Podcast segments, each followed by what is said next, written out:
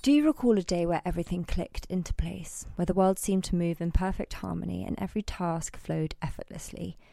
Introducing you to London Nootropics, adaptogenic coffee blends, thoughtfully crafted to elevate and balance your day, delivering all the perks of your beloved coffee, plus the incredible benefits of adaptogens, which also help to dial down those less than loved side effects like jitters, anxiety, and that all too familiar crash. A premium mix of medicinal mushroom extracts and other potent adaptogens, each blend is targeted for a specific purpose depending on what you need. Flow enhances your mental clarity and focus. Zen is your go to for stress relief and balance. And Mojo offers that clean, natural energy lift. It's the synergy between caffeine and adaptogens that works wonders, allowing us to relish the caffeine buzz without the drawbacks, ensuring a smooth, sustained energy flow. My top pick is the Zen blend. It's a lifesaver for those of us who are caffeine sensitive, and not to mention, comes in the most charming packaging. So why not elevate your coffee experience with London Nootropics? Discover the perfect blend, find your flow, and enjoy an exclusive 20% discount with the code Saturn Returns at londonnootropics.com.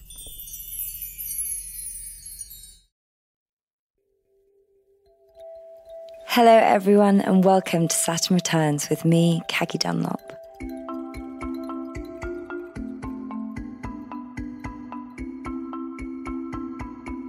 This is a new podcast that aims to bring clarity during transitional times where there can be confusion and doubt. Pausing this for a moment because I've got something exciting to share. Today's episode is brought to you by London Nootropics, the masters of crafting adaptogenic coffee blends that don't just taste heavenly, but they also boost your energy the right way. Now, we all love that zesty kick from caffeine. It snaps us awake by outsmarting those sleepy adenosine receptors in our brain. But here's the kicker caffeine can hike up our cortisol, giving us the jitters or anxiety, particularly if you're like me and caffeine sensitive. But that's where the magic of adaptogen steps in. These natural heroes level out our cortisol, smoothing the energy boost from caffeine without the downsides. Plus, while caffeine tends to rush in and fade away, leaving you crashing, adaptogens extend that energy, keeping you vibrant without reaching for another cup. So, if you want to find your most productive self with lion's mane and rhodiola in their flow blend, Cordyceps in Mojo is known to increase our aerobic capacity, oxygen flow, and boost ATP. So, it's perfect before a run or workout or when you're feeling fatigued. So, if you're intrigued and you want to dive deeper into their blend secrets and discover which adaptogens sync with you, try visiting their website. And because you're part of the Saturn Returns family, enjoy a special 20% off at London Nootropics adaptogenic coffee with the code Saturn Returns. Enjoy! There comes a point, though, where fate of some kind will knock us out of false belonging. And that puts us in a place of exile. And it's in those times that we actually have this opportunity to find out who we really are. In today's episode, I have the pleasure of being joined by Toko-pa Turner. Toko-pa is a writer, a teacher, and she's the first dream worker that I have ever met and has even founded her own Dreamwork School. Now, if you guys remember in episode two of Saturn Returns, I did an episode with Ruby Warrington and we discussed sobriety, and Toko-pa's work came up in that conversation, and specifically about her book, Belonging. Now, this book kept coming up for me in different conversations and different podcasts I listened to. So I went and I read it and I found it so fascinating because it touches on many things, but one that's particularly prevalent to this time is how we are driven by a desire to be seen in our authentic selves, but also to fit in. I know that to be true of myself for when I was in my 20s, how I would do anything to fit in, to to feel loved and validated in in relationships. I would mold myself to the person in friendships, and it left me feeling very unanchored and unsure of who I really was. So this has been a huge part of my journey during my Saturn return to really come back home to myself. There's so much wisdom in what Toko says, and so much that I learned from it. She also has such an interesting story herself about how she got into this work yeah, she's just a really interesting human being, and it was an absolute pleasure to talk to her. So I hope you enjoy it. You just mentioned so many beautiful things in this book, and I'm sure a lot of people like myself have experienced this this longing for belonging. And for me, a lot of my my twenties were um, searching and searching outside of myself and traveling and moving places and and with everything that's going on right now, there's a sort of restlessness in me that has that craving for another space, another place. And it's an interesting test for me to have to sit in that and find it within myself, I guess. Mm-hmm. Well, just an acknowledgement of that feeling of restlessness. And I actually believe that that restlessness is really important to us and it's a key part of the process. And maybe we can just start there because in my exploration and apprenticeship to the topic of belonging, what I have discovered is that many of us are taught that belonging is a static place of attainment that we, many of us will spend our whole lives searching for. And we think, well, if I keep looking for it, if I keep going to further and further reaches, maybe one day I will finally find that place and I will recognize it and it will recognize me and we'll live happily ever after in this state of unquestionable belonging. But what I mm. discovered, one of the key things that came through this work was that belonging is not static at all, actually, but a dynamic process. And what I mean by that is that it's necessary that we have times of restlessness and apartness, or what I call in the book exile, that feeling of being an outsider and alternating periods of feeling a place of I found my home or I found my people. And we move in and out of these two regions, and each are necessary to one another. And the key for me is that the word rest is in the root of restlessness. So, restlessness means where there's an absence of that resting, an absence of that place where we really sit and come to terms with the emptiness, which is actually like a holy grail. It's like a chalice, that emptiness, which prepares itself to receive something new. But if we're constantly filling that emptiness with busyness and experiences and social activity and scrolling and Netflix medicating and, and exactly, then we never actually make a true encounter with that emptiness. We never truly rest. And if we allow ourselves to rest, we allow ourselves to invite in all the things that give us actual fulfillment yeah, it puts us into contact with maybe a deeper longing for our lives. So instead of just following the demands and the cues of the outside world, the invitations from the outside world. Instead, we are turning our allegiances to the inner life. And by doing that, we have the chance at coming into contact with a true longing for what we want to create with our lives or for what our true values are. And from there, when we move from that place, our movement becomes in right relationship with our purpose in the world. Because I think a lot of people, myself included, there can be a false sense of belonging in perhaps the society we've been brought up in, in the friendships, in the relationships. And if you feel like you're in in an environment and a friendship group and stuff, but there's just something that's not quite right. What I it's been in my experience that it's difficult to trust the in between. Mm. So we often cut off the truth mm. of who we know to be and stay there rather than risk the unknown.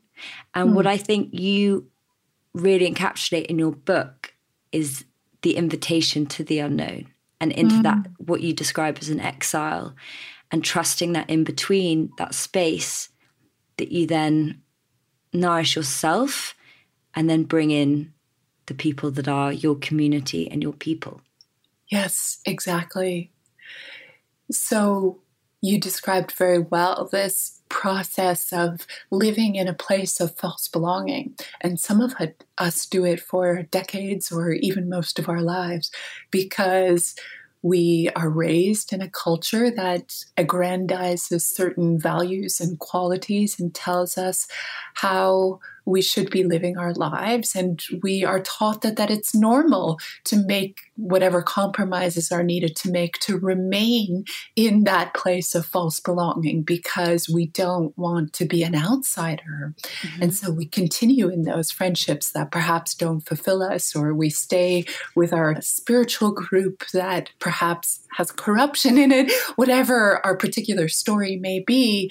There comes a point, though, where something fate of some kind will knock us out of false belonging. Mm, it will ent- intervene. It will intervene, exactly. And this might look like a, a, crisis or a conflict that happens in those relationships. It might look like an illness that happens in your own body.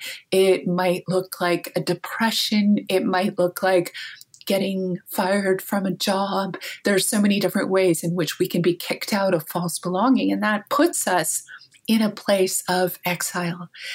And that's what you were describing as the unknown, which we go to great lengths to avoid for good mm-hmm. reason, right? Because we do not know what's on the other side. Mm-hmm. And that can be incredibly uncomfortable because where do you find the faith that there will be a light at the end of the tunnel, that you will find that relationship that's more enduring or more fulfilling for you, or a job that is in alignment with your true values.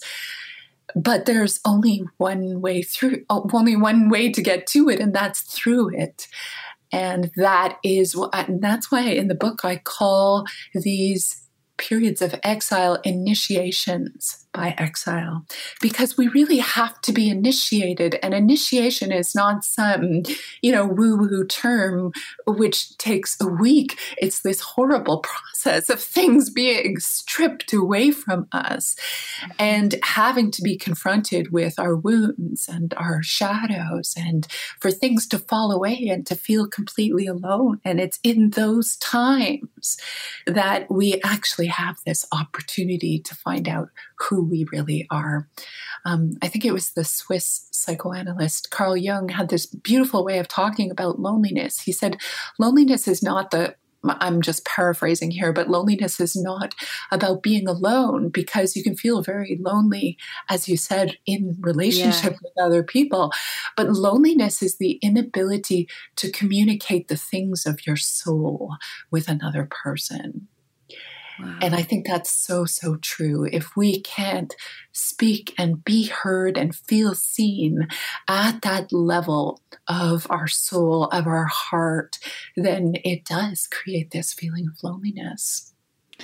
And my experience in my early 20s was that I, I mean, you wouldn't know this, but I ended up doing a TV show and it felt very much like that wasn't where I belonged. And it wasn't that I didn't love my friends or the people I was with, but I just didn't feel like I really belonged there or that I was truly seen for who I was. Mm. But at the same time, I didn't necessarily know what I was trying to show, if that makes sense. Because as a society, we haven't been taught how to really express our truth or our uniqueness. We mm. are taught from a younger age to to copy, or that's what I was taught. That's mm. what I observed would keep me safe, would stop me from feeling pain, was that if I mimicked myself of other people, I would protect myself. Mm-hmm. Yeah, very much so. And I think, you know, when we're talking about belonging, we have to realize that we can't really have the conversation about belonging without really exploring estrangement at the same mm-hmm. time because the two are like dark sisters of each other. And what I try to do in the book is first explore what I think are the roots or the origins of our estrangement And there are multiple levels at which this happens. We've been mostly speaking about the personal here, and that part is a really important part. But then there are these other levels, like we were talking earlier about the cultural programming that we receive, the cultural indoctrination, which really is a kind of group mind or group think, which says these set of qualities in a person are valuable and lauded and aggrandized. And this other set of qualities, well, usually we minimize them, we ridicule them, we dismiss them. We put them in shame. Or exactly, worst of all, we don't even mention them because that's how fundamentally unimportant to us they are. And so what happens is the people who grew up, who grow up in this society, receive this kind of programming either through our social institutions or from our families themselves. And we try to mold ourselves, like you were pointing out, in this kind of homogenous sort of way to fit into that picture. But of course, so many people feel a sense of not belonging because they're literally living half split off from the wholeness of who they are. And then, of course, there's a level above that, which is the ancestral level of displacement that so many people in the world experience. And so, if we trace our history um, even back a few generations, we can usually find a place where even European ancestry can find a place where we were displaced from our um, original land, our original people, our original traditions and stories and culture. And over generations, that causes a profound sense of disconnection, especially, of course, for people in the diasporas, like um, the African slave trade and the Jewish Holocaust. And but there are many stories that you can find that create this sense of displacement. And so we, as you know, are also dealing with this multi generational problem of unbelonging. And how do we start to shift that? Well, that's a really excellent question. I think it's important that we approach that question as a living question which is to say that many different disciplines can contribute to answering that question. Um, but first of all, I think in, it's important for us to learn about our generational history, not just personally, but each other's uh, generational history and how that has impacted us systemically. So, what I did, and I, I tell this story in my book, my grandparents on my mother's side were survivors of the Holocaust. And what happened for us is the entirety of that branch of our family tree had been lost. And it was just empty even though um, some of my siblings had put together a family tree of genealogical connections. The jewish branch of our family was completely empty. And so i undertook to see if i could recover lost information. And it took me about a year. And I was very lucky because um, there are a lot of Jewish genealogy organizations in the world that are literally dedicated to this task of trying to um, find the names and the historical documents of people who were killed in um, Nazi occupation. So that's what I did. And I spent a year working with these organizations, and I managed to, um, I actually physically went to the places where my ancestors had been killed and ended up meeting um, a living farmer in the rural part of France where my ancestors were exiled and put into work camps and um, he actually remembered my ancestors and and um, told me stories of what it was like to watch them be put into the back of a truck, which was going uh, to the convoy, which would eventually take them to Auschwitz to meet their death. And oh there was a lot of weeping and there was a lot of healing in just being able to reconnect my life to that story for him, for me, for that village in France. And in the end, which was my greatest wish, I actually managed to find living relatives of my ancestors um, and reconnected with them. So I think this is a you know a first step in what could be a very complex and, and fascinating and healing process of really understanding where we come from, owning our story and perhaps even beginning to um, reculture ourselves to um, enacting the ceremonies and rituals and songs and languages of our ancestors to bring them back alive because they are very quickly becoming extinct in our world. That is so fascinating. And you talk in your book about as well your upbringing and your relationship with your mother, and that was something that I, I guess you know. Um, maternal relationship is one where we always feel a sense of belonging or should, and how that has affected you on your journey. Yeah, I mean, that's a very big topic. And um, as you know, I dedicated a whole chapter to what I call the death mother. Yeah. So I go quite deeply into this topic of conversation in the book, talking about what it was like to grow up feeling unwanted and how, when that's woven into your earliest development, that it causes so many difficulties making secure attachments later mm-hmm. in life. And so I tell the story of how I left home when I was 14 years old and ended up in the foster system, and then spent the rest of my life without a family. And so that was a huge part of my not feeling belonging and but also um, what uniquely qualified me to write about the topic of belonging because it, because of its profound absence in my life, um, and perhaps what forced me to reckon with this question, this experience that we may or may not have around having a, a nurturing mother becomes a kind of inner voice, and mm. um, if you if you have a good example of a healthy mothering relationship, then that might carry over into your adult relationship with yourself.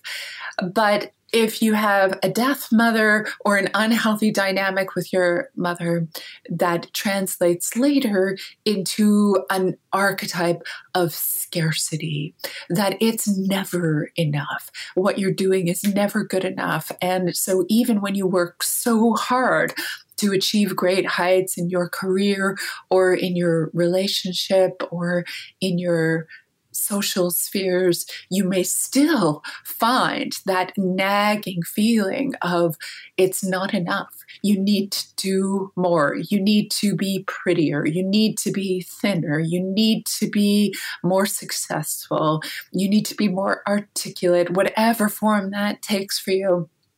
And I think one of the great works that we have to do as a planet really is learning how to be enough because we're so focused on doing and achieving and building bigger, bigger, better, faster that there is no emphasis on rest, on receiving, on, you know, the sensuality of being in the moment, of having space, of paying attention to our dreams. And there's this vast network of skills and abilities that are lost in that process. For instance, our intuitive nature, our ability to dream and to envision a new world, um, our instinct and learning to pay attention to our instinct and move from our instinct, our creativity, all of that lives in that luscious place that we are overriding when we're constantly pushing to achieve. So, I don't know that there's any other way to go about this than to simply make room, to create a holy refuge in your life, a place of what the Greeks call a temenos, a sacred enclosure. And it's a place of rest. And for me, the soapbox that I'm always standing on is dream work because mm-hmm. that is my particular discipline. And I've dedicated my life to teaching others how to pay attention to and, and learn the language of your own dreams. And the reason why this is incredibly important is, in my view, dreams are actually nature, naturing through us as part of this larger ecosystem that we are just a part of, in the same way that a tree produces blossoms and then fruits, dreams are produced through us. And these dreams are incredibly valuable. I think working with our dreams has this tremendous significance that we can tap into, which primarily turns our relationship to authority within. So mm-hmm. instead of looking for outside answers, for looking to an authority outside of ourselves, suddenly we realize we have this storehouse of wisdom that we can access within ourselves. And from that place, I think the answers to what can create the culture that we're longing for live. Did you learn anywhere about how to work with your dreams? I learned from many places. So I started having very powerful dreams when I was really little. And this is going to sound very strange, but I grew up um, as a Sufi. Just to give you a little context for people who don't know, Sufism, if you've ever heard of the poetry of Rumi, Rumi was a, one of the, if not the original Sufi. So it's a mystical branch of an, an old Islamic tradition. It has nothing to do with uh, traditional um, ideas about God. There's there's no central deity or anything like that. But it's all about uh, devotion to the beloved. And when I was a little kid, I started receiving these powerful dreams, which were much more experiential in nature than they were narrative.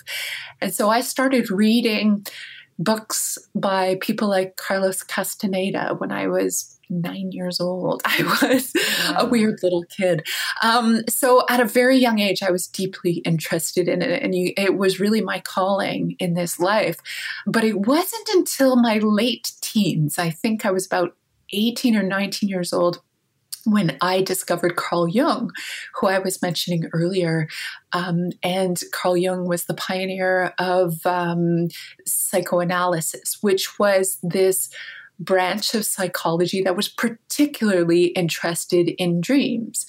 I spent many years studying that because um, it was like discovering this alien race of people who were speaking my language, I hit a kind of limitation with the Jungian world when I realized that there was such exclusivity you had to be very wealthy to enter mm. the Jungian program because it would cost probably a hundred thousand dollars, you know, wow. to do a postgraduate level program with them. So there were many, many hurdles. Uh, to me getting into that program. And I started to really think about those privileges, and it started to wrestle up for me that I really felt that dreaming needed to be brought back to the people. And I became very interested in indigenous practices around dreaming because if you study any indigenous culture that still exists in, in modern times, and even some that have uh, gone extinct, dreaming was always a central practice in most tribal cultures. Um, and I'm speaking very generally here, but there are many specific examples like the Siberians and the Iroquois and many South American tribes. And this resonated for me that we should have a direct relationship with our dreams and that that should be not hidden behind many uh, levels of academic degrees, that we should be able to contact our own dreaming.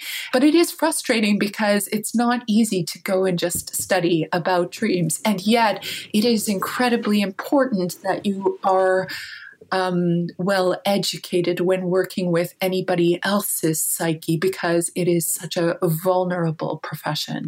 Such a vulnerable profession. And so people come to you and you work with them through their dreams and then that informs their their life basically. Yes, yes. I mean, it is such powerful work. It's impossible to convey how transformative it can be in a person's life, even to work with a single dream. Okay, can um, I ask but- you something on a per- on something on a personal level then for me with a recurring dream that I have? Yes, certainly. Okay, so that I'm sort of flying, but I need I have something that's usually assisting me. So whether it's like a plastic bag or a blanket or something, and it's sort of I've discovered that oh my god, I can actually fly with this, and I'm having a great time flying around. But then I start to like doubt the fact that I'm flying and that actually I've never been able to fly before, and other people don't seem to be flying. So I start sinking. And then I have to try and get myself back into that mentality to start hmm. flying again. So I'm constantly like dipping down and then going up a bit more and then dipping down. Okay, so let me just repeat back what you said to me. You said, I have these moments where I'm just flying and I need some assistance, but I'm just soaring. And then I start to have doubts. I look around and I see nobody else is flying, and then I begin to sink down. Yeah. And I have to get myself back into the mindset that allowed me to soar. Yeah. So, you know, I mean, we're just getting to know each other. So I don't know uh, anything about your life, but uh, not knowing anything about you, I might wonder if there are times where you really feel um, like you can rise above and that you, you know, I would go into the feeling that you have when you're flying, which is likely a sense of being empowered and being free and, um, and the excitement that you have of uh, having that bird's eye view. But then you start to doubt. And like your friend said, that a, a, an introduced doubt can sink you down um, to the ground again. And I'm curious, when you have these dreams, are you actually lucid? Like, do you know that you're dreaming? Do you know that that is unusual and that you're not normally physically capable of flying, therefore it must be a dream? No, it feels okay. it's real. What I would suggest is in a dream like that, maybe enter the possibility the next time you're dreaming and a doubt starts to appear, maybe you can remind yourself that you're actually dreaming. And then you can become awake in the dream and see what happens next. Wow. Can you do that? Yes, it's called lucid dreaming, which simply means you know that you're you know that you're dreaming while you're in the dream and suddenly you have abilities to make choices within the dream.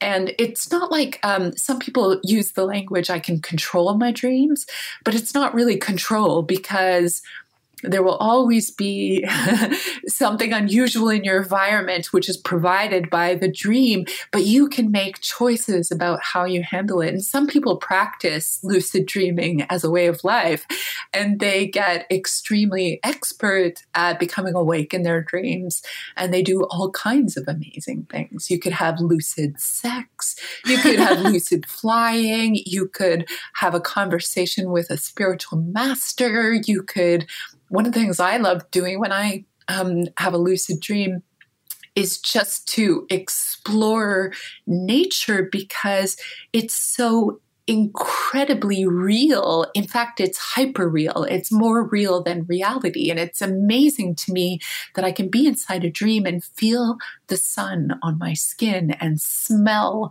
the grass and put my hand in the wet uh, river. So it's sort of like our conscious dancing with our subconscious. Yeah. I must try it.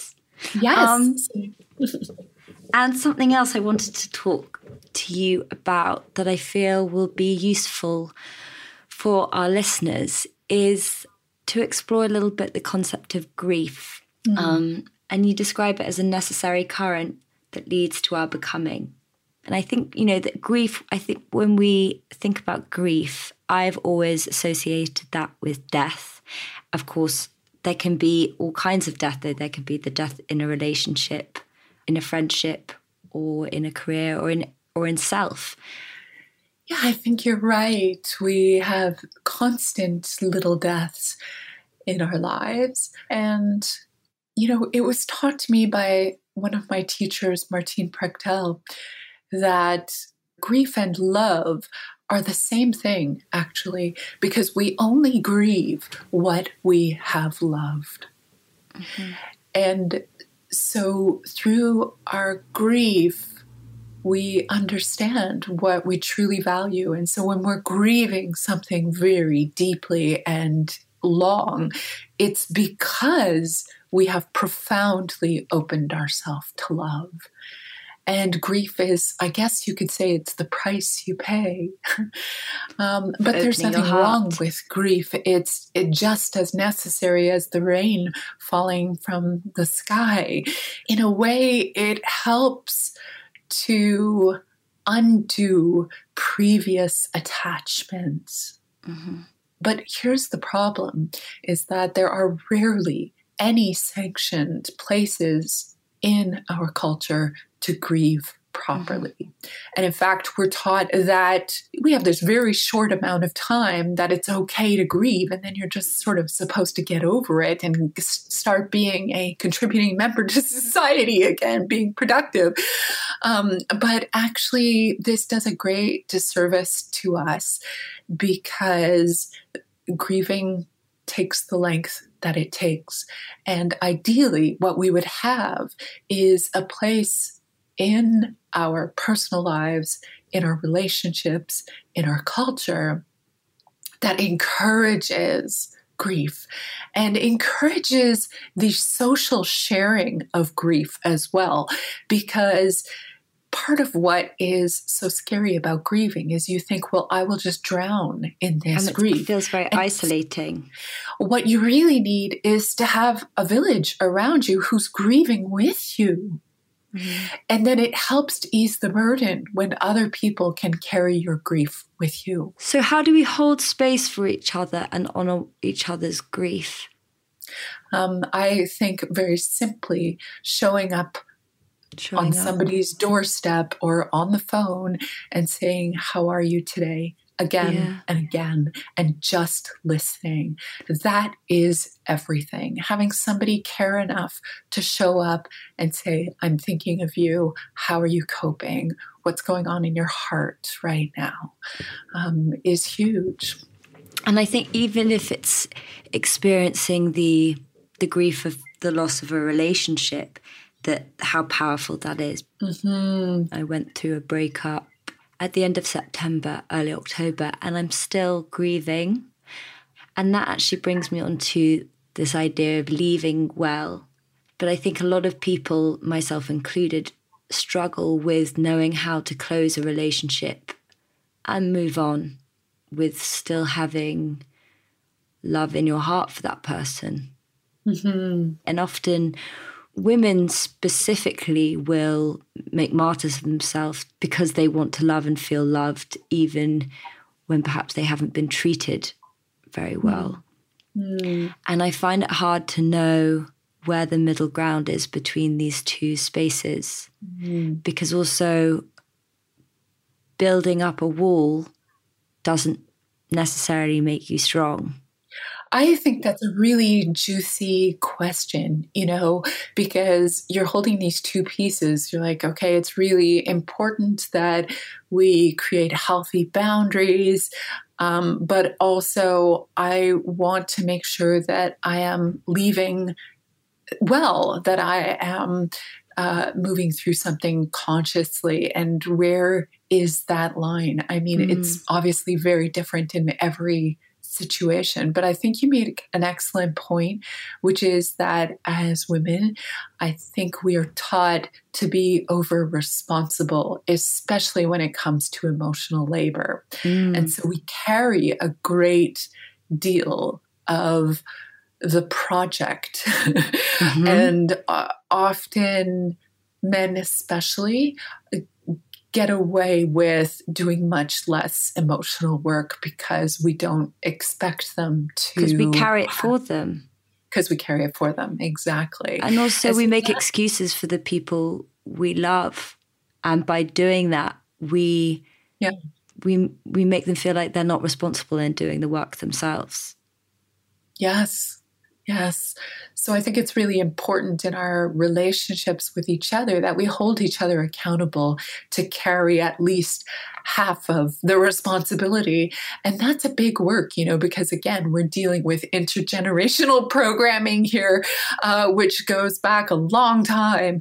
And um, we have these very gendered roles uh, when it comes to especially heterosexual relationships. But we see the same dynamic in same sex relationships as well um, or you know some combination of genders so I think it's really important to try and ask ourselves in any dynamic, uh, you know, is this, do I feel that like I'm being met emotionally with regards to the labor that's required in this relationship? And so so then the question is if the answer is no then why do we still get into those relationships. Mm. Now that's the tougher. Now there's the, the million dollar question. Right. That that's the tougher thing.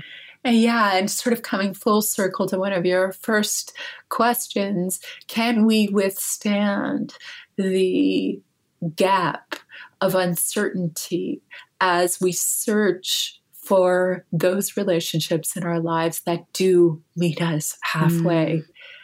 And are we willing to brave that uncertainty for as long as it takes to find those unique people who uh, have done their inner work or are committed to doing their inner work? Um, I, I, will just speak personally that I really require that in all of my relationships now at this point in my life um, because nothing less will do. It'll only end up in disappointment and heartbreak, and um, I just don't have time for that. But you had to go through your own personal exile and trust the space in between to start bringing in those people into your life. Is that correct? Exactly. Yes. And in some cases, it was extremely painful. And uh, I had to make what I call a conscious estrangement from people in my life uh, who were not doing that work. Um, the important thing is that um, you're reconnecting with those estranged parts of yourself, what I call the refugee aspects of the self, those parts that were exiled in your own mm. family or in our culture, um, and in certain relationships or in our church or schools or whatever it is, that we reconcile ourselves with those parts that are always trying to re belong themselves to us. And from that place of individuation, of wholeness, of integration, we have a chance, a much greater chance, actually, at meeting the partner who is equal to us. Mm. And to go, to again go full circle on something we touched on before about how I, I felt like I had this craving to be seen, but I didn't know in what capacity. And it was to be seen in all the ways, all the aspects of myself that I had hidden away. And that seems to be a common thing of a lot of people that I come into contact with that once they begin embodying those parts of themselves they had denied, they start coming into their true essence and thriving and finding what it is they're supposed to be doing and and truly connecting on a on a deep level because you recognize that in someone and you support it because they support it in you and it's this sort of un, unsaid thing. Yeah, yeah, exactly. I think we are all tasked with this process of coming back into relationship with our estranged qualities or just undeveloped qualities, things we haven't discovered yet. And my hope for you and for everyone, and myself included, is that you continue to have that throughout your lifetime. It's that process that makes us feel alive because we're always on the living edge of our of knowing who we are. And there's always something more to discover. It's when you think that you've got it all figured out that life begins to end. I love that. Well thank you. This was such a lovely conversation. Oh you're so welcome. Thank you for your beautiful questions I hope you enjoyed this episode with Toko-pa. I found it so interesting and fascinating talking to her. I mean, her life story in itself is just really humbling.